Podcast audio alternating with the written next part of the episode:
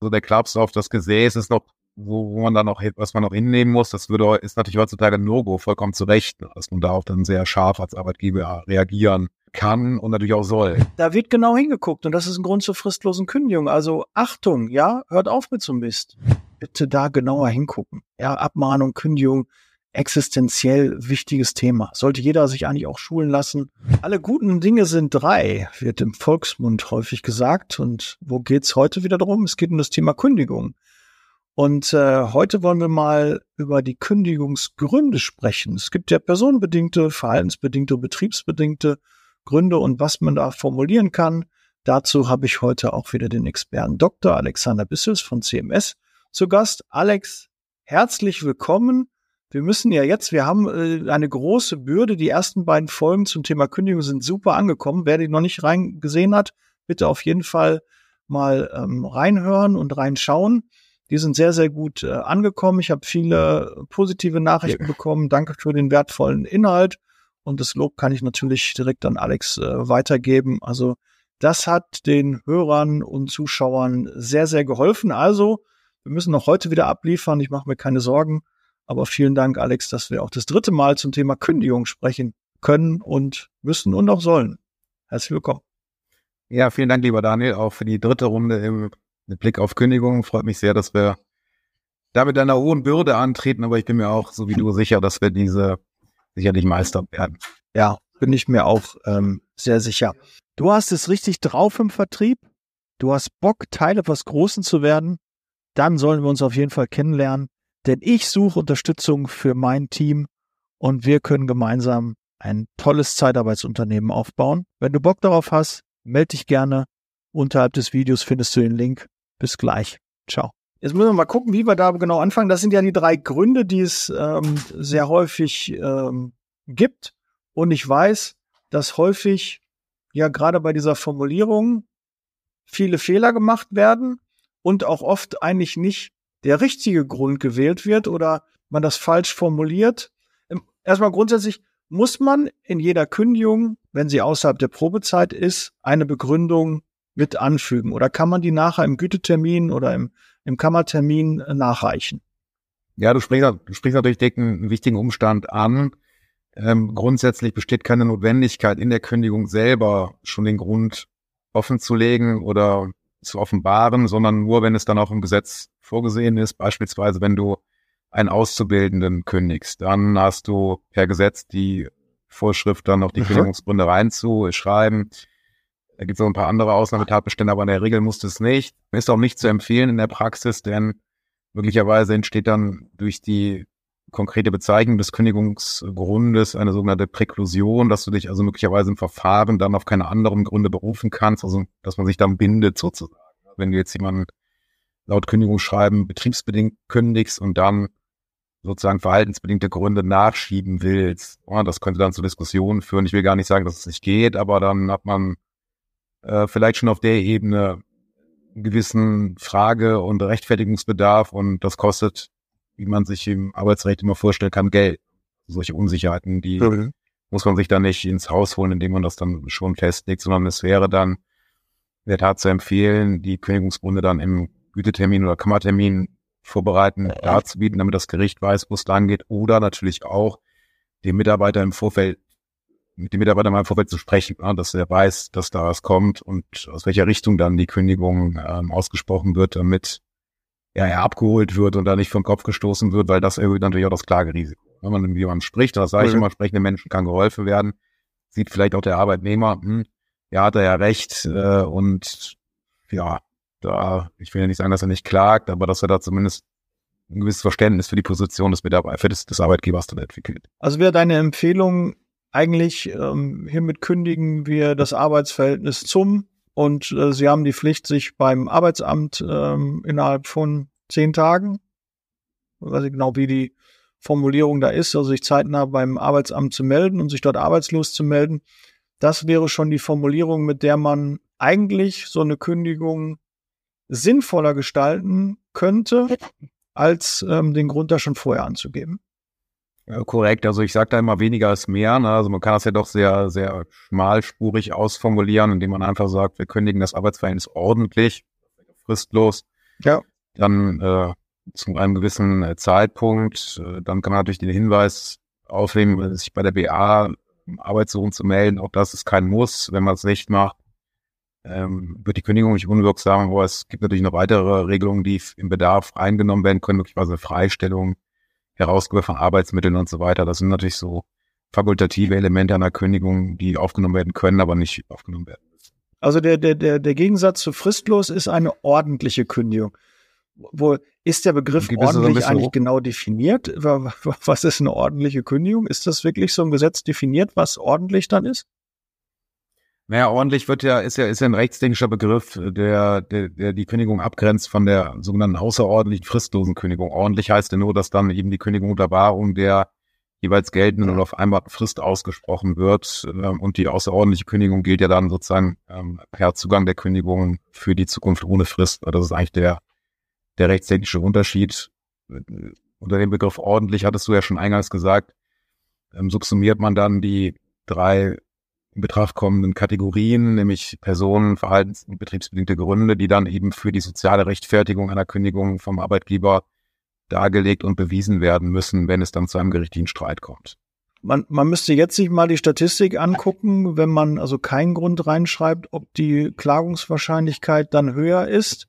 Du hast natürlich auch gesagt, man sollte vorher mit dem Mitarbeiter sprechen. Das ist äh, generell auch ganz klar meine Empfehlung, haben wir auch in den letzten beiden Folgen auch immer wieder erwähnt. Ja, wenn eine Kündigung ausgesprochen wird, sollte man das vorher immer mit dem Mitarbeiter thematisieren. Ich weiß aber durch Terminschwierigkeiten äh, oder auch Erreichbarkeit des Mitarbeiters, wenn der halt nicht erreichbar ist, wir kriegen ihn nicht, dann bleibt ja nur eins über. Entweder du zahlst ihn weiter oder du trennst dich von dem Mitarbeiter. Und dann wählt man natürlich, wenn man noch wirtschafts wirtschaftlich denken muss, äh, dann von dem Mitarbeiter. Und dann bleibt manchmal keine andere Möglichkeit, als das äh, zu machen. Äh, wann würdest ja, du denn sagen, kurz, da, da, da gebe ich dir natürlich recht. Ne? Ja. Das, sind, das ist, ist ja, das sind ja dann wieder so Ausnahmetatbestände. Aber wenn man dann jetzt nicht, der Mitarbeiter ist jetzt nicht dauererkrankt oder nicht erreichbar oder so und, und der ist verfügbar, dann schadet es zumindest nicht an einem äh, Gespräch mal darüber zu sprechen, dass es da gewisse Störungen gibt, die dann ja. den Arbeitgeber ja jetzt auf das Gleis der Kündigung geführt haben. Und das meine ich jetzt so nicht, wenn, wenn es natürlich dann entgegenstehende wirtschaftliche Gründe gibt, wo man sagt, na ja, das äh, müssen wir jetzt aktiv werden, weil sonst kostet uns das noch mehr durch Entgeltfortzahlung, wie auch.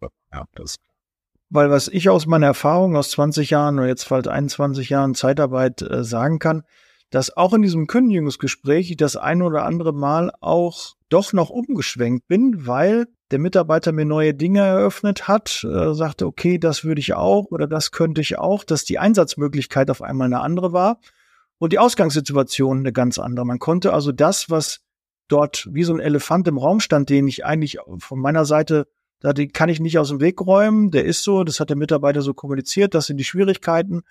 Wenn dieser Elefant nicht aus dem Raum geht, dann müssen wir uns halt trennen, weil das halt nicht tragbar ist. Das ist nicht wirtschaftlich, es lässt sich nicht abbilden, die Einsätze darauf passen nicht. Und wenn dann auf einmal im Gespräch dann rauskommt, ja, müssen wir und gucken wir und das, das könnte man ja doch, oder es gab wirklich ein Missverständnis, ja, meist so wirklich, das ist ja eigentlich der letzte Schuss vom Bug. Also wenn man dann dieses Gespräch hat, ist es ja wie das letzte Abmahnungsgespräch. Ja, es gibt nochmal das letzte Personalgespräch und dann informiert man, okay, und jetzt wollen wir halt uns von dir, von ihnen trennen. Da kann ja auch was sich ergeben, wo man dann aber sagt, ach, wir, wir können doch weitermachen, ja. Da gibt's ja doch eine Möglichkeit, er ist doch bereit, ähm, den und den Einsatz zu machen, weil manchmal sind ja so Mitarbeiter, die sagen, zu dem Kunden fahre ich nicht, äh, das ist mir zu weit, äh, irgendwie so, so Dinge, die dann passiert sind und dann wenn man auf einmal merkt, oh, Kündigung, da war ja gar nicht so gemeint, weil immer Sender an Empfänger, das ist halt immer ein Thema. Bin ich gut drauf, nehme ich Sachen anders wahr, als wenn ich schlecht drauf bin oder den Mitarbeiter auch oft schon vorverurteile. Ja, wir denken oft, wir wissen, warum der Mitarbeiter das so macht, weil wir das schon fünf, sechs, zehn, zwanzig Mal erlebt haben und suggerieren sofort, das ist genau der gleiche Fall und deshalb, ja, macht es mehr Sinn, äh, sich dann zu trennen. Also da kann ich auch nur auffordern, guckt da ein bisschen näher hin, sprecht nochmal und äh, schaut nochmal, ob es noch vielleicht von der Kündigung auch wieder absehen könnt, weil wir haben es ja auch in anderen Folgen schon, es sollte wirklich das letzte Instrument sein, weil wir brauchen alle Personal und da ist jemand, den hast du schon eingestellt, es läuft schon alles. Ja, leichter ist es ja nicht, den Mitarbeiter zu halten, als wenn er jemand Neues einzustellen. Das ist einfach viel, viel aufwendiger und auch häufig mit Problemen verursacht. Und das führt halt nicht unbedingt zu positiven Bewertungen, wenn du dich von einem Mitarbeiter trennst. Ja, du hast natürlich recht. Man denkt natürlich leicht in Stereotypen, gerade wenn das so äh, von, von der ersten Ansehung Fälle sind, die man schon x Male über so eine langjährige Erfahrung so abgehandelt hat und die sich immer als so dargestellt haben, weil in der Tat ist es so, dass man beim konkreten Einzelfall ja durchaus nochmal den von dir benannten Elefant im Raum identifiziert und dann auch nach Lösungen sucht. Denn du sagst gerade zu Recht, Mitarbeiter sind das wesentliche Asset und es ist nicht leicht, vernünftiges Personal zu rekrutieren. Klar, wenn man natürlich über Kündigung nachdenkt, kann man sich die Frage stellen, ist der Mitarbeiter denn vernünftig? Aber das sollte man ja gerade im Rahmen eines solchen Gesprächs identifizieren und dann versuchen herauszufinden, gibt es dann auch Möglichkeiten, die Zusammenarbeit fortzusetzen. Weil er war ja mal der richtige Mitarbeiter, sonst hätte man ihn ja nicht eingestellt. Ne? Man ist ja mit einer anderen Intention in das ganze Arbeitsverhältnis reingegangen. Und ähm, ja, manchmal ist es so, schlechte Phase irgendwie, Mitarbeiter hat einen schlechten Tag und dann fehlt das ein falsches Wort oder ein falscher Satz und dann auf einmal ist so ein, so ein Arbeitsverhältnis, auf einmal steht das unter einem schlechten Stern und dann kann man da vielleicht doch nochmal einen zweiten Anlauf nehmen. Jetzt haben wir ja gerade gesagt, es gibt ansonsten bei einer außerordentlichen Kündigung äh, drei Gründe in der Person, im Verhalten und betrieblicher Art. Ähm, oder auch bei einer normalen kann man auch das. Wann würdest du denn empfehlen, sollte ich schon bei einer Kündigung das reinschreiben? Ja, nee, Weil sonst also, wird man ja gar nicht unterscheiden, ne? Ja, nicht das, was missverstehen. Du musst natürlich schon reinschreiben, ob du ordentlich oder außerordentlich kündigst, ne? Das ist klar, ne? Aber du musst eben nicht ja. darüber hinausgehen, gerade bei ordentlichen Kündigungen deinen, deinen Grund äh, einschreiben, bei einer fristlosen auch nicht. Also das spielt, spielt keine Rolle. Also welche, welcher Kündigungstyp das ist, sondern das kann man alles auf die Ebene davor verlagern, sondern die Frage, die, die sich der Arbeitgeber, der Personaldienstleister stellen muss, ist, erstens, möchte ich mich von dem Mitarbeiter trennen und äh, zweitens, was für ein Sachverhalt veranlasst mich jetzt zu einer solchen Kündigung und dann die rechtliche Bewertung, kündige ich ordentlich oder außerordentlich. Und das hat natürlich dann von der, mit der Intensität, insbesondere von Pflichtverletzungen zu tun, äh, welches Mittel man dann wählt. Denn wie du dir sicherlich vorstellen kannst, ist die fristlose Kündigung ein sehr einschneidendes Mittel, weil der Mitarbeiter ja dann sofort kein Geld mehr bekommt und er im Zweifel auch die Sperrzeit bei der Agentur für Arbeit erhält. Also in der Regel dann ähm, zwölf Wochen kein Arbeitslosengeld plus, und das wissen viele eben auch nicht, nach hinten raus dann auch noch eine 25-prozentige Kürzung der eigentlichen Dauer des Arbeitslosengeldes. Also das ist auch immer noch okay. die damit verbundene Sanktionierung, die ähm, einem gar nicht so bewusst ist. Also vor dem Hintergrund muss man da schon sorgsam abwägen, weil die Anforderungen an eine solche fristlose Kündigung natürlich höher sind als eine ordentliche. Also da muss natürlich schon einiges in Anführungsstrichen geboten werden, was dann auch dann bei einer gerichtlichen Auseinandersetzung dann die Kündigung als gerechtfertigt erscheinen lässt. Ist was so. würde denn zu einer fristlosen Kündigung äh, für Gründe sein? Was, was fällt, was, was ist so der, der Klassiker? Ja, gut, also man kann nicht über alles und jedes diskutieren. Ne? Also mir hat mal ein Arbeitsrichter gesagt, so alles, was nicht klauen und hauen ist, würde bei ihm eigentlich nie eine fristlose Kündigung äh, begründen. Also was er damit sagen wollte, ist, dass eben Straftaten jeglicher Couleur, so sie denn eine gewisse Intensität angenommen haben, dass das eben klassischerweise für eine fristlose Kündigung angezogen werden kann, also sprich Diebstähle, Betrügereien, wozu auch der Arbeitszeitbetrug ähm, gehört, da, oder natürlich Tätlichkeiten gegenüber Arbeitskollegen, Vorgesetzten, Beleidigungen ähm, von Vorgesetzten, auch Arbeitskollegen, das sind natürlich so die Klassiker, ähm, wo man dann über fristlose Kündigungen nachdenkt oder auch wo man jetzt, wo auch die Rechtsprechung zusehends auch ein Gespür für bekommt durch die MeToo-Bewegung sexuelle Belästigungen. Also das, das kann dann von ähm, verbalen Attacken bis hin zu ja dann in der Tat körperlichen Tätigkeiten äh, sich dann auswachsen. Und da muss man sagen, versteht die Rechtsprechung auch keinen, äh, keinen Spaß, gerade im letztgenannten äh,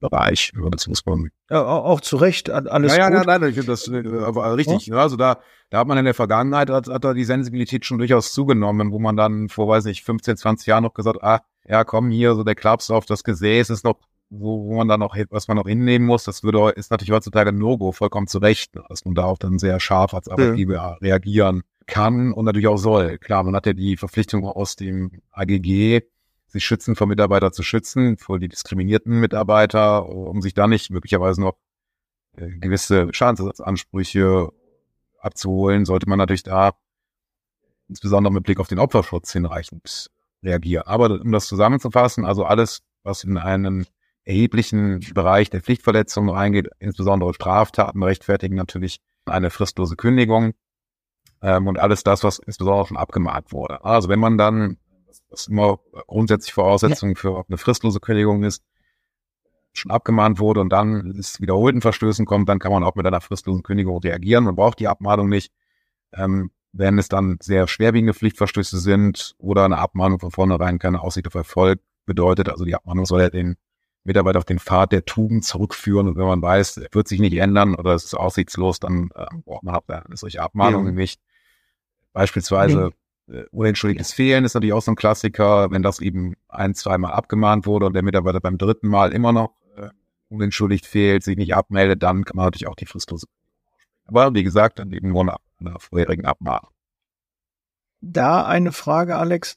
Muss ich bei der Kündigung Bezug oder sollte ich, so anders formuliert, auf die Abmahnung hinweisen? Also wir haben sie bisher schon zweimal abgemahnt, wegen dem, dem, jetzt ist es wiederholt und deshalb kündigen wir jetzt. Wäre das auch ein Grund? Braucht man das eigentlich gar nicht? Was, was ist so da die gängige Praxis oder was empfiehlst du da eher?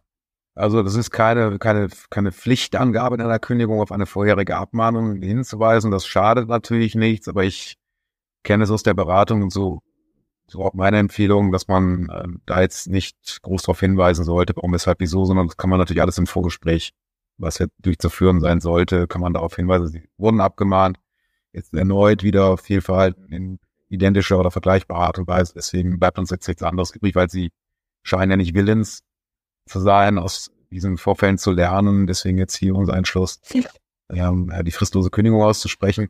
Ähm, noch, noch eine Anmerkung, weil wir ja gerade oder schon über die Differenzierung nach den Kündigungsgründen ähm, gesprochen haben zwischen Personenverhaltens- und betriebsbedingt. Überwiegend sind die Gründe, die für eine verhaltensbedingte Kündigung angezogen werden, ähm, verhaltensbedingter Natur. Also äh, werden durch den durch aktives oder passives Tun des Mitarbeiters äh, begründet. Mhm. Betriebliche Gründe kommen nur ganz ausnahmsweise für eine außerordentliche fristlose Kündigung in Betracht, weil das sozusagen ja aus der Sphäre des Arbeitgebers stammt. Wie er seinen Betrieb organisiert, hat man also kaum in der Praxis. Äh, und personenbedingte Gründe, das ist so im Wesentlichen alles, was so krankheitsbedingt wird darunter gefasst, äh, alles, was nicht willensgesteuert ist. Also der, auch, auch Sachverhalte, wo der Mitarbeiter möglicherweise sich pflichtgemäß halten möchte, seine Arbeitsleistung vertragsgemäß erbringen möchte, aber es schlichtweg nicht kann vielleicht körperlich daran gehindert ist. Das ist so der andere ähm, Bereich. Und du merkst schon, das wird natürlich schwierig, mit einem so harten Schwert wie der fristlosen Kündigung daran zu gehen, sondern das sind betriebs- und personenbedingte Gründe, sind oftmals und in der Regel dann eben ordentliche Kündigungsgründe. Alles, was eher so in den verhaltensbedingten Bereich geht, da kann man dann eher über eine fristlose Kündigung nachdenken. Das ist also auch die klassische Spielwiese. Ja. Äh, Klassiker ist natürlich auch, wenn man jetzt mal so in den internen Bereich reinschaut, Abwerbung. Ne? So was man ja auch so kennt, interne Mitarbeiter räumen eine Niederlassung näher, gehen zum Konkurrenten, machen sich selbstständig und nehmen dann eben die externen Mitarbeiter mit, sprechen die vorher an. Das sind auch so klassische Fälle, wo man dann direkt auch äh, mit einer fristlosen Verhaltenskündigung reagieren kann. Eben weil es eben so eine eklatante Pflichtverletzung ist. Man nimmt seinem Arbeitgeber das wesentliche Asset, nämlich die externen Mitarbeiter, das Know-how, möglicherweise noch Unterlagen. Das wird in der Regel auch eine fristlose Kündigung. Das ist ja auch mal ganz gut, dass das der eine oder andere mal hört, äh, Alex, weil ich glaube, das ist so, so üblich. Ne? Man sagt sich irgendwann selbstständig, nimmt dann die Mitarbeiter mit, man kennt die Kunden und wird ja schon nichts passieren, ne? läuft ja schon ein bisschen. Ich, ich fahre schon mal parallel, damit mhm. ich ja nicht so weich starte, sondern kann ich direkt schon mit 10, 15, 20 Mitarbeitern starten. Da wird genau hingeguckt und das ist ein Grund zur fristlosen Kündigung. Also Achtung, ja, hört auf mit so Mist. Ja, ja, das, das ist, ist, ist ja so der. So eine Schweinerei. Ja, das ist eine Schweinerei. Natürlich kommt das in der, in der Dienstle Personaldienstleistungsbranche, ja, ich will jetzt sagen, täglich vor. Ähm, das Problem ist dann oftmals, dass man das als Arbeitgeber sehr schwer nur darlegen und beweisen kann. Dass der dann da Mitarbeiter angesprochen hat, dass dann Unterlagen mitgenommen wurden, Daten gestohlen wurden. Das kann man sicherlich forensisch anhand von gewissen technischen Daten, E-Mails äh, und, und irgendwelchen Backup-Files, die man dann aus dem Rechner noch generieren kann, nachvollziehen. Aber du bist in der Regel ähm, ja darauf angewiesen, dass Zeugen dir bestätigen, ja, ich wurde angesprochen. Die wird aber kaum Mitarbeiter, der mitgeht, eine solche Aussage präsentieren. Ja, der wird im Zweifel sagen, kann ich mich nicht dran erinnern oder irgendwie sowas, sondern du wirst ja immer nur Aussagen ja. von solchen Leuten bekommen, die angesprochen worden sind und nicht mitgegangen sind. Ja, das sind eben. Und dann ist Aussage gegen Aussage sein, dass es schriftlich passiert, ne? Ja, aber das, das ist ja dann eine Frage, so, wem glaubt das Gericht? Ne? Also, wenn du dann, ja. ist, ist ja, so der Klassiker ist ja, man, der, der, der interne Mitarbeiter kündigt, ähm, geht dann zu irgendeinem Datum zum externen und just zu diesem Zeitpunkt wechseln dann zahlreiche oder eine überwiegende Zahl der in der Niederlassung beschäftigten Externe auch oder kündigen dann. Man weiß ja als Arbeitgeber nicht, was die so treiben, aber das sind ja in der Regel dann sehr geballte Aktionen, dass dann zeitgleich viele Kündigungen eingehen, die dann zeitgleich enden möglicherweise. Ähm, und da muss man eben sehr genau drauf schauen ne? und dann natürlich auch gegensteuern, mit dem Mitarbeiter sprechen. Oftmals sind das dann, können das vielleicht zufällige zeitliche Koinzidenzen sein, aber das ist mal alle, Zufall ist da in der Regel nichts. Ne? Und da muss man ihm dann sorgsam ermitteln, die Mitarbeiter extern insbesondere befragen, natürlich auch mit dem internen Mitarbeiter sprechen und dann eben ja den, den Sachverhalt genau analysieren oder dokumentieren. Und das ist dann eben auch Aufgabe des Arbeitgebers, um sich dann vorzubereiten auf ein Kündigungsschutzverfahren gegen diesen Mitarbeiter, so er denn klagt, der ist ja in einem neuen Job, Klar, ob er dann so ein Interesse hat, das nochmal alles aufzukochen, weiß man nicht. Je nachdem, wie groß der zeitliche Gap zwischen Beendigung durch fristlose Kündigung und dem Neustart ist. Ähm, ist natürlich auch die Frage, gerade wenn er dann ich auch weiß, er hat da Dreck am Stecken, ob er das dann arbeitsgerichtlich dann auch äh, aufkochen möchte.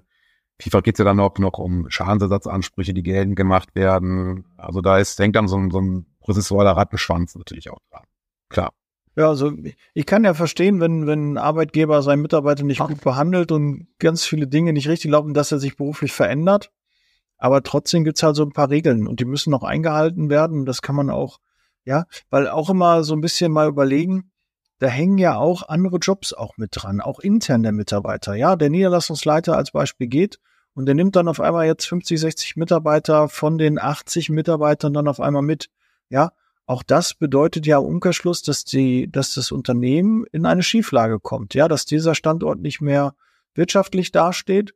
Und das heißt ja im Worst Case auch, äh, dass auch eine weitere Mitarbeiter intern das Unternehmen verlassen müssen, die eigentlich gar nichts damit zu tun haben, ja.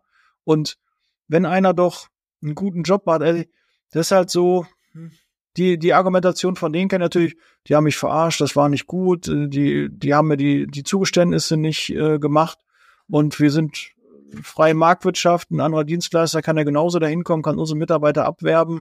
Ja, dann machen wir das so und die reden das so ein bisschen klein.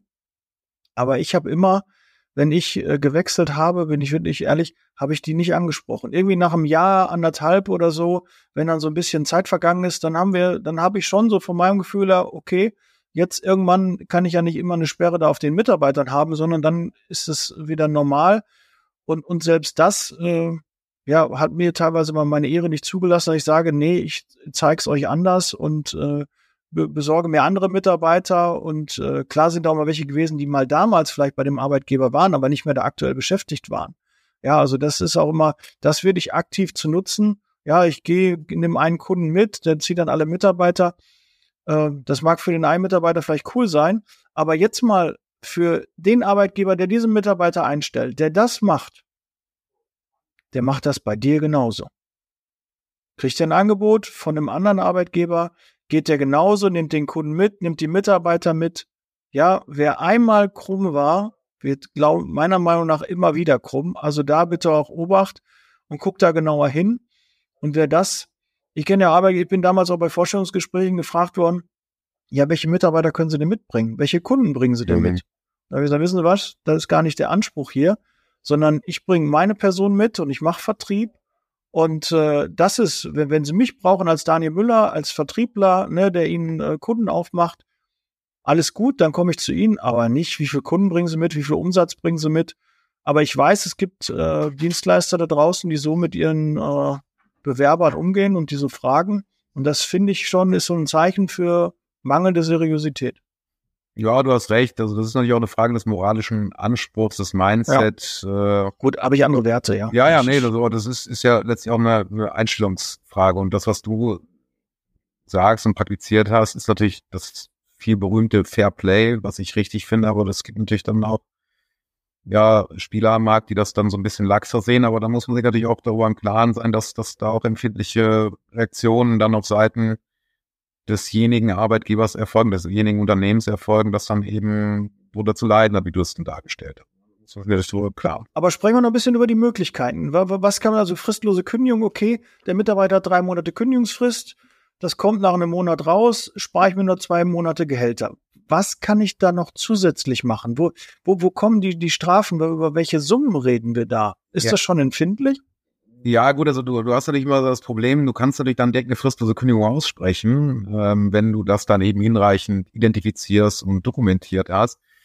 Die Schwierigkeit und die Herausforderung ist natürlich dann immer, wenn du fristlos kündigst, wird er ja automatisch und direkt frei. Also kann dann bei dem übernehmenden Marktteilnehmer von jetzt auf gleich anfangen. Das ist dann immer so eine strategische Frage. Naja, bindet man ihn dann noch für die verbleibende Kündigungsfrist, für die zwei Monate, wo er ja nicht aktiv am Markt auftreten darf in den Wettbewerber?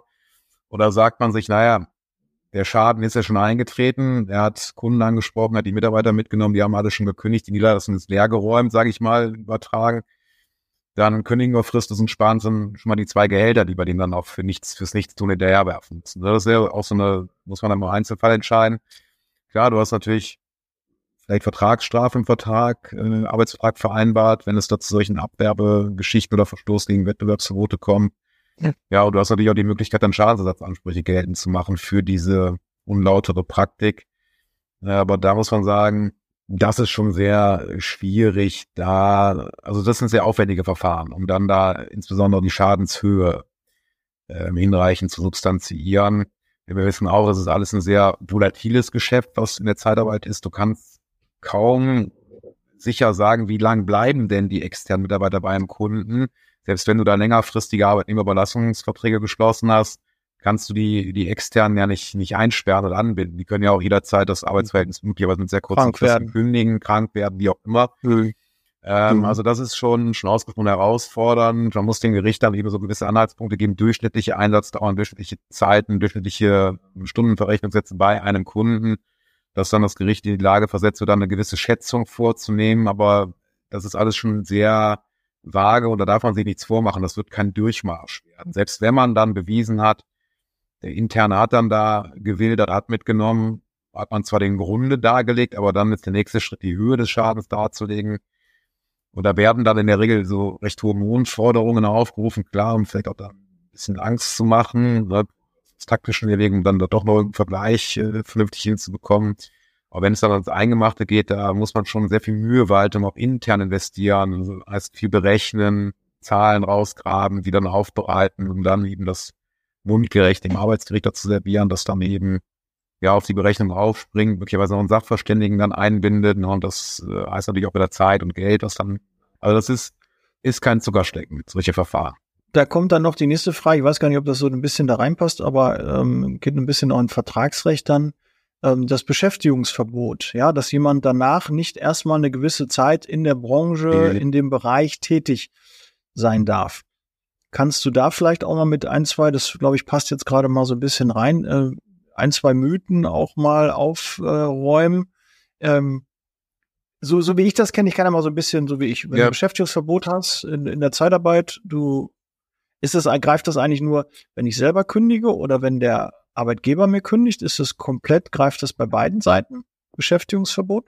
Ja, das Beschäftigungsverbot ist ja wahrscheinlich eher untechnisch gemeint. Du meinst eben nachvertragliche Wettbewerbsverbote oder so wie der Terminus. Ja, genau, ja, Wettbewerbsverbot. Ja, ja, also die, so die, die muss ja schriftlich vereinbaren. Ne? Die fallen ja nicht vom, vom okay. Himmel einfach so, sondern da bedarf es erstmal einer schriftlichen Vereinbarung, ähm, dass man eben über eine gewisse Zeit, die maximal 24 Monate betragen darf, nicht für die für einen Konkurrenzunternehmen dann aktiv werden äh, darf. Man muss das immer sehr genau überlegen in der Praxis. Ne? Also ähm, die können relativ teuer werden, solche Wettbewerbsverbote, weil man dann über einen Zeitraum von 24 Monaten ja das Gehalt weiter zahlen darf, muss, dass man dann eine Gegenleistung bekommt.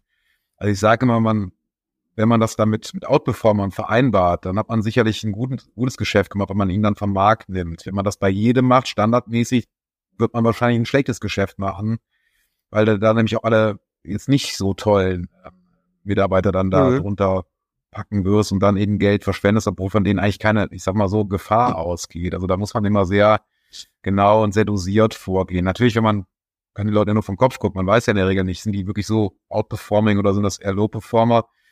Und nachher dann noch einen Vertrag zu generieren mit einem nachvertraglichen Wettbewerbsverbot setzt der Einvernehmen voraus und die Leute dann da noch zum stimuliert bekommen, ist ja auch die Frage. Muss ja auch die Gegenseite wollen, sprich der Arbeitnehmer. Und letztlich aus der praktischen Erfahrung, selbst wenn du Wettbewerbsverbote vereinbart hast, ist es ja nicht so, dass, dass die absolut schützen. Also das äh, vielfach ist es ja so, dass dann da im Hintergrund schon irgendwie agiert wird, ohne dass man das jetzt wirklich mitbekommt und man dann Verstoß nachgewiesen äh, bekommt. Also es ist ein sehr zweischneidiges Schwert. Auf der einen Seite nimmt man natürlich dann gute Mitarbeiter für den Markt raus. Der anderen Seite schützen diese Wettbewerbsverbote nicht ähm, absolut und sind natürlich auch sehr teuer. Also vor dem Hintergrund ist es vielleicht auch eine Mentalitätsfrage, ob man das vereinbart. Also nicht bei jedem, sondern bei Kernmitarbeitern, Vertriebsleiter vielleicht, die also sehr viel mit Daten zu tun haben, sehr viel Kontakt zu Kunden haben und so weiter, auch Vergütungsstruktur hin- und auswendig kennen. Da kann es natürlich geboten sein, aber bei jedem Niederlassungsleiter wäre ich da ein bisschen, ein bisschen zurückhaltend. Also, um ganz kurz eine Frage zu beantworten. Ähm, also es ja. gilt grundsätzlich ab Beendigung des Arbeitsverhältnisses. Es gibt gewisse Sonder, also unabhängig davon, ob Arbeitnehmer oder Arbeitgeberkündigung. Im Falle der fristlosen Kündigung äh, gibt es da gewisse Möglichkeiten, sich dann auch von so einem Wettbewerbsverbot vorzeitig freizusprechen. Das gibt's schon. Ja, okay, auch mal interessant. Ähm, wenn ich als Mitarbeiter sowas vorgelegt bekomme, muss ich das unterschreiben? Kann ich das so streichen und sagen, hier, ähm, ich unterschreibe das nur, äh, wenn, wenn der Passus äh, rausgestrichen ist? Ist es ähnlich so wie, wie alle anderen Sachen, die verhandelt werden? Oder ist das, habe ich da weniger Möglichkeiten? Ja, also kann ich sagen, das war gar nicht vereinbart, da haben wir gar nicht drüber gesprochen, dass da auf jetzt einmal Wettbewerbsverbot drin steht, das haben wir gar nicht besprochen.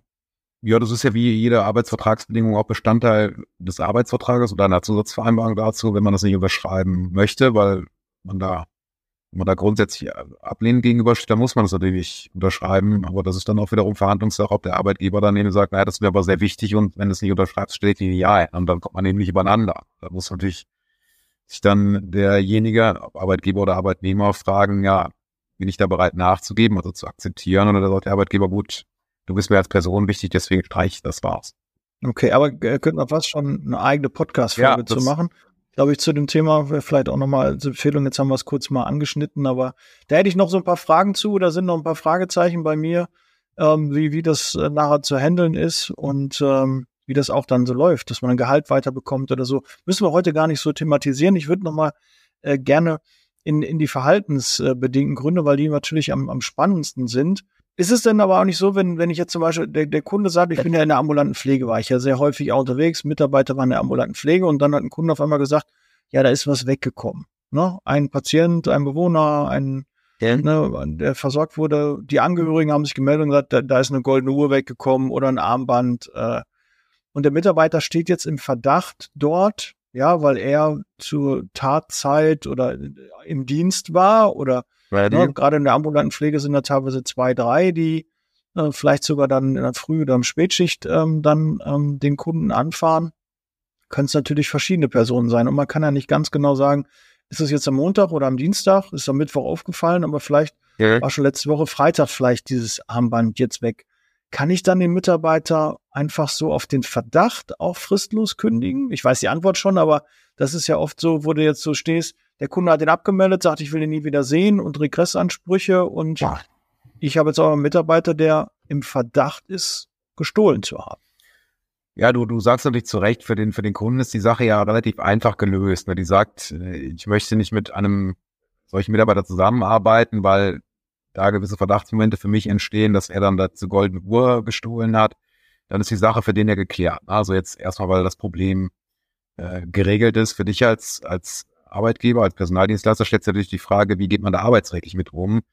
Und in der Tat, da hast du ja schon mal auf hingewiesen, gibt es die Möglichkeit, eine sogenannte Verdachtskündigung auszusprechen, ähm, die, die in Betracht. Ah, Verdachtskündigung, haben wir noch einen Begriff, ja. Ja, Verdachtskündigung, mhm. so ist der Terminus technicus, der eben in, äh, in Betracht kommt, wenn man eben nicht den klaren Beweis führen kann, dass eine Pflichtverletzung, wie jetzt hier der Diebstahl tatsächlich von diesem Mitarbeiter begangen wurde, aber der dringende Tatverdacht. Jetzt ist es natürlich bei der von dir geschilderten Sachlage meines Erachtens schwierig, da einen so dringenden Tatverdacht daraus abzuleiten, dass man sagt, der Mitarbeiter war es mit einer überwiegenden oder gar hohen Wahrscheinlichkeit, wenn man sagt, naja, Der war da gar nicht alleine im Dienst. Da waren noch drei, vier andere in der Schicht, die da Zugriff hatten. Die Uhr war nicht verschlossen. Der hat also jeder x-beliebige auf der Station umherlaufende Pfleger, Pflegerin, Angehörige, Dritter, was weiß ich, was da so in einer Pflegeeinrichtung dann da durch die Station spaziert. Ähm, das dürfte wahrscheinlich relativ schwierig darzulegen sein, wenn man dann über die Grundsätze der Verdachtskündigung gehen möchte. Aber du hast recht. Man muss es nicht immer lupenrein und hundertprozentig nachgewiesen bekommen, sondern der Verdacht, der dringende Verdacht, dass eine Pflichtverletzung, Straftat vorliegt, kann ausreichen um auch eine fristlose Kündigung auszusprechen, aber einschränken, man muss den Mitarbeiter vorher angehört haben. Also muss ihn konkret konfrontieren. Ähm, und zwar jetzt nicht, weil du als kündigender Arbeitgeber das möchtest, sondern wenn du das nicht machst, ist die Kündigung bereits aus diesen formalen Erwägungen unwirksam. Man muss ihn also vor Ausspruch der Kündigung konkret mit dem Sachverhalt konfrontieren und da eben möglicherweise auch verdachtsentschärfende Momente abfragen, äh, beziehungsweise dann natürlich auch Indizien rausdestillieren, die den Verdacht erhärten. Also muss ihn dazu aber konkret befragen und ihm Gelegenheit geben, sich dazu zu erklären. Das Spannende ist, Alex, ich habe ja solche Gespräche schon ein paar Mal geführt. In 20 Jahren äh, Zeitarbeit erlebst du natürlich so einiges, dann führst du solche Gespräche. Also wer da auch einfach mit einer Kündigung reagiert, ohne vorher mit dem Mitarbeiter gesprochen zu haben, ähm, das, äh, ne, kann, kann ich eh nicht verstehen. Also es gehört sich einfach, ja. gehört zum guten Ton, dass man sich beide Seiten anhört und dann auch versucht, eine Klärung herbeizuführen, weil ähm, es ist aber sehr spannend, dann den Mitarbeiter auf so etwas anzusprechen. Und bin ja kein Psychologe oder so, ich habe auch keinen Lügendetektor. Aber ich glaube, in den 20 Jahren hat man schon so ein bisschen so ein Gefühl, wenn du jemanden auf sowas ansprichst, anhand der Reaktionen erkennst du schon, ist wahrscheinlich oder ist eher unwahrscheinlich. Und das ist wirklich krass. Also wenn man jemanden konkret darauf anspricht, ähnlich wie auch bei Alkohol, auch wenn man da ähm, Mitarbeiter anspricht, ist es wirklich interessant, was da so äh, kommt, ähm, wie dann die Reaktionen sind. Ne? Also ich habe dann immer von mir aus, wenn, wenn ich angeschuldigt werde und ich bin total unschuldig, ne, dann gehe ich auf die Barrikaden, bin total sauer, was, was fällt denen denn überhaupt ein? Und dann, sie, und dann sagen die, nee, oder sagen da gar nichts zu oder so. Gibt so verschiedene Reaktionen, wo man denkt, so würde ich jetzt nicht reagieren. Aber ne, als Arbeitgeber, du zahlst den Mitarbeitern weiterhin Geld. Und das Thema ist jetzt zum Beispiel in der ambulanten Pflege jetzt, das stationär ist ja auch nochmal eine Sache, aber jetzt ambulant, du hast einen Kunden, die sind ja alle auch ein bisschen vernetzt, ne? Dann sprechen die miteinander und ich sag mir dann nur, da gibt's einen Verdacht, ich setze ihn beim nächsten Kunden ein, da kommt wieder was, dann habe ich immer so auch die Sorge gehabt, da mache ich mich ja auch vielleicht strafbar, weil da war schon mal so ein Verdacht, dann setze ich den wieder irgendwo ein und da passiert was ähnliches. Ja, sprecht dann der Kunde und sagt, ja hier, dem Müller kannst du gar nicht vertrauen, der setzt ja nur so, so, so Leute ein. Ne? Äh, also da würde ich auch ein bisschen auf den eigenen Ruf auch achten. Und kurios ist dann, wenn auf einmal zwei, drei Kunden sowas sagen und die sprechen sich ja in der Regel nicht miteinander ab und sagen, ach so, mh, da war auch schon mal was hier, äh, pin den Mitarbeiter mal ein, der soll das Gleiche sagen. Also häufig ist das ja dann so. Und dann beim zweiten, dritten Mal, äh, da will man hellhörig und sagt, also das ist ungewöhnlich, weil das hat man nicht so häufig. Also es ist ja nicht, dass jeder Mitarbeiter des Diebstahls bezichtet wird oder right. dass er nach Alkohol riecht mhm. oder so. Ne? Das sind dann häufig dann die gleichen Mitarbeiter, obwohl auch gerade bei Alkohol die Mitarbeiter häufig einen, einen, super Job machen, die Kunden total zufrieden sind und dann kommt irgendwann der Punkt, da wird auf einmal Alkohol gerochen oder es klappert in der Tasche und dann wird auf einmal ähm, gesagt, ja, nee, können wir nicht mehr. Aber da bin ich immer ganz vorsichtig, weil das ja auch so eine Vorverurteilung. Du kannst ja auch einem Menschen das Leben kaputt machen, indem du sowas einfach behauptest, ja, und ne, macht einen super Job und da gibt's wirklich manchmal, ich, ich kann es ja nicht so nachvollziehen. Ich habe keine Kamera gehabt und selbst dann müsste man ja auch gucken, Videomaterial ist ja auch bei Gericht, ähm, darf er irgendwie auch nicht verwendet oder Tonmaterial, muss man dann auch gucken, ob das zugelassen ist. Also da würde ich immer sehr vorsichtig agieren. Was ist denn so deine Empfehlung? Was würdest du da empfehlen? Ja, nochmal ein ganz kurzer Schritt zurück. Du hast natürlich recht. Und erschwerend kommt natürlich hinzu, dass der, der Personaldienstleister in der Regel ja keinen keinen Zugriff auf das Material hat, so es denn existiert. Na, das sind ja in der Regel Zeugen, die aus der Sphäre des Endmeyers stammen. Das sind möglicherweise Videoaufnahmen, Aufzeichnungen, die gar nicht von dir selber gefertigt werden. Du bist also erstmal auf die Zusammenarbeit mit dem Dienst, mit dem, mit deinem Kunden angewiesen, ja, dass er dir dann Material zur Verfügung stellt, um dann den Verdacht, den du hast, eben zu erhärten und mit Indizien anzureichen. Und da geht's dann in der Praxis schon mal los, wie kooperativ sind denn die Kunden, dass sie dann solches Material bereitstellen. Dann geht's meist um so datenschutzrechtliche Fragen. Dürfen die das aber auch bereitstellen, diese Unterlagen? Da hast du natürlich als Personalinstanz schon mal ein erstes Problem, überhaupt den, die Verdachtsmomente vernünftig zu rekonstruieren, um dann in einem zweiten Schritt den Mitarbeiter zu äh, konfrontieren. Und ich gebe dir auch recht in der Praxis, da muss man natürlich schon vorsichtig sein, äh, weil man, weil da hängt natürlich eine Menge dran, da hängen persönliche Schicksale dran, gerade in überschaubaren Branchen, hier mit einem Fokus, äh, kann man natürlich dann auch ganze Existenzen vernichten, wenn man das so ja platt daher behauptet, insbesondere auch von den Leierseite, ne, die dann da irgendwie behaupten, der hat gestohlen. Das, äh, da muss man natürlich mit mit der gebotenen Sensibilität auch rangehen und man sollte sich das nicht äh, zu leicht machen. Und man kennt es ja auch aus der Praxis, da heißt es ja dann auf einmal, ja, der Mitarbeiter der muss weg aus den und den Gründen, der hat geklaut oder irgendwie sowas und da wird ja nicht mehr viel nachgedacht, sondern da ist die Kündigung ja schnell ausgesprochen und da hat man nachher den Salat, ne? also weil man da nicht vernünftig angehört hat, weil man dann nicht innerhalb von zwei Wochen nach Kenntnis diese, dieser Kündigungsgründe die Kündigung zugestellt hat und so weiter. Also das ist schon, schon nicht ganz leicht. Aber dafür gibt's ja dich, Alex, ne? Wenn jemand ja. so einen Fall hat und da, ne, sollte einfach mal mit dir sprechen, bevor man vielleicht sowas macht, einfach mal telefonische Beratung einholen und dann wirst du sicherlich auch einen guten Tipp für denjenigen haben. Und das kann äh, Gold wert sein, weil nachher machst du vielleicht was Falsches und dann kann es richtig teuer werden. Da lieber mal eine Stunde, zwei mit dem Alex äh, sich unterhalten und äh, die rechtliche Beratung reinholen, damit sowas halt ähm, nicht zu einem großen Bumerang wird. Ja, das ist ja, ist ja sowieso die Empfehlung, aber danke, dass du das schon mal eingebracht hast. Ne? Also das ist ja oftmals auch in der Branche so, dass dann erst geschlagen und dann gefragt wird. Ne? Also, dass man da sagt, der muss weg, Kündigung aus und nach mir die Sinnflut. Aber das sind natürlich auch so Sachverhalte, die dann teuer werden können. Ne? Da sagt man ja auch gut, man vergleicht sich da irgendwie. Ja, das wird vielleicht im externen Bereich dann leichter gelingen als dann bei langjährig intern Beschäftigten, die auch sehr viel verdienen möglicherweise. Da hat man natürlich durch solche äh, etwas abulistischen Vorgehensweisen dann nachher einen Nachteil, der sich dann in wirtschaftlicher Hinsicht wirtschaftlich da irgendwo teuer auswachsen kann. Da muss man schon etwas bedächtiger vorgehen. Ja, wie, wie man schon merkt, also gerade bei dem Thema äh, außerordentliche Kündigungen, Gründe wie Alkohol, Diebstahl, ähm, sexuelle Belästigung und äh, das sind alles Dinge, die müssen wohl überlegt sein und das hat man nicht so häufig und als Dienstleister brauchst du immer eine Lösung, ja. Der Mitarbeiter ab dem Zeitpunkt kriegt weiterhin Geld. Ja, das ist, äh, darf man nicht, nicht vergessen. Der Mitarbeiter ist angestellt kriegt weiterhin Leistung. Und wir sind ein Wirtschaftsunternehmen. Wir müssen natürlich auch gucken, dass wir die Kundeneinsätze dann dagegen haben.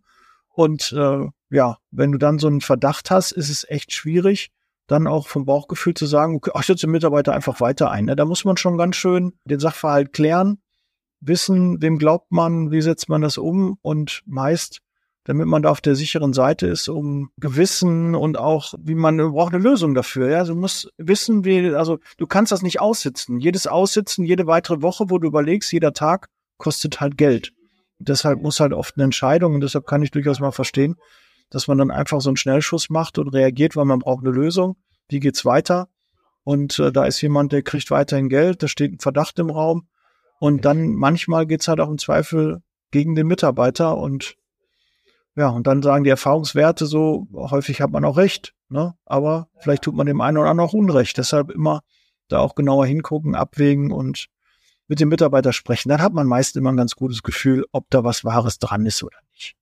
Das ist so eine Empfehlung. Zumal man solche, solche Gespräche auch nutzen kann, um dann das auch formalisiert in so eine Art Anhörung zu packen. Ne? Das geht ja auch.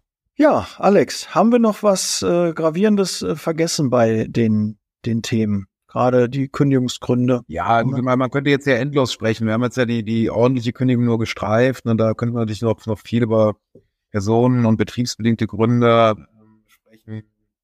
Weil betriebslich, betriebsbedingte Gründe in der Praxis jetzt äh, zumindest im externen Bereich eher selten sind. Ähm, aber da können wir uns ja sicherlich nochmal Gedanken machen, wenn wir dann eine vielleicht vierte Folge oder einen vierten Teil hier auflegen.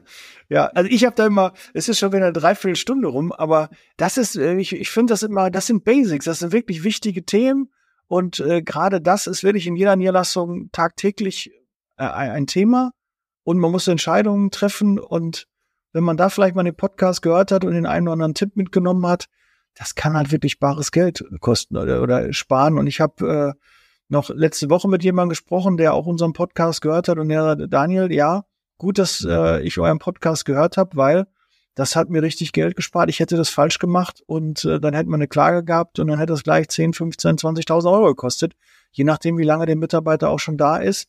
Und so ein paar auch äh, letztens hier mit der Vollmacht, dass sie im Original bei der Kündigung dabei liegen muss. Das sind wichtige Dinge, die, die weiß nicht jeder und ich wusste die selbst auch nicht. Und auch ja. dafür bin ich dankbar, dass ich sowas weiß, ne, damit du nicht nachher eine Kündigung angreifbar bist. Das ist immer, weil gerade wenn du Geschäftsführer bist okay, gut, da musst du vielleicht bei den Gesellschaftern dich noch verantworten. Aber wenn du Disponent, Niederlassungsleiter bist, dann kann das auch sein, dass dich das den Job kostet, weil das auf einmal die Firma extrem viel Geld kostet und die sagen, hör mal zu, das war deine Aufgabe, da musst du hingucken. Ja, deshalb guckt auch Vier-Augen-Prinzip über alle Kündigungen drüber, vielleicht sogar Sechs-Augen-Prinzip. Äh, lest das nochmal quer, Fristen etc., Formulierungen, fragt einen Anwalt, sucht euch da jemand, mit dem ihr zusammenarbeiten könnt. Und äh, damit ihr diese Fehler nicht macht, weil die kosten wirklich Geld und auch negative Bewertungen. Das kommt auch nochmal dazu. Ja, ist nicht zu überschätzen und zu unterschätzen, was bei Konuno und Google dann läuft. Ja, deshalb bitte da genauer hingucken. Ja, Abmahnung, Kündigung, existenziell wichtiges Thema. Sollte jeder sich eigentlich auch schulen lassen. Und äh, ja, dafür ist der Podcast da. Ah, 46 Minuten. Habe ich schon wieder eine Minute voll Sehr gemacht gut. mit einem Plädoyer. Und äh, ich hoffe für die für die Snippets war wieder ein bisschen was ja. dabei. Ich äh, glaube, das war auch wieder eine sehr wertvolle und wichtige Folge. Dafür vielen Dank. Alex, das letzte Wort gehört immer den Gast. Ja, deine, deine berühmten letzten Worte zu diesem Podcast zumindestens. Ja, nochmal vielen Dank für, für diese wiederum sehr interessante und meines Erachtens auch spannende Folge, die wir hier aufgezeichnet haben. Und schauen wir mal, ob wir noch Material für eine weitere. Okay, bestimmt. Ne, irgendwas finden wir auf jeden Fall. Ja, in diesem Sinne bereit für Zeitarbeit. Vielen Dank, Alex. Wir hören und sehen uns im nächsten Podcast und abonnieren nicht vergessen, teilen ja. und äh, ruft mal beim Alex an. Ja, bevor ihr da irgendwie eine falsche Kündigung, eine falsche Abmahnung schreibt, ruft da gerne an und äh, ja, holt euch da die Absicherung. In diesem Sinne, wir sind raus. Ciao. Der Podcast wurde unterstützt von HR4U, ihrer HR-Software.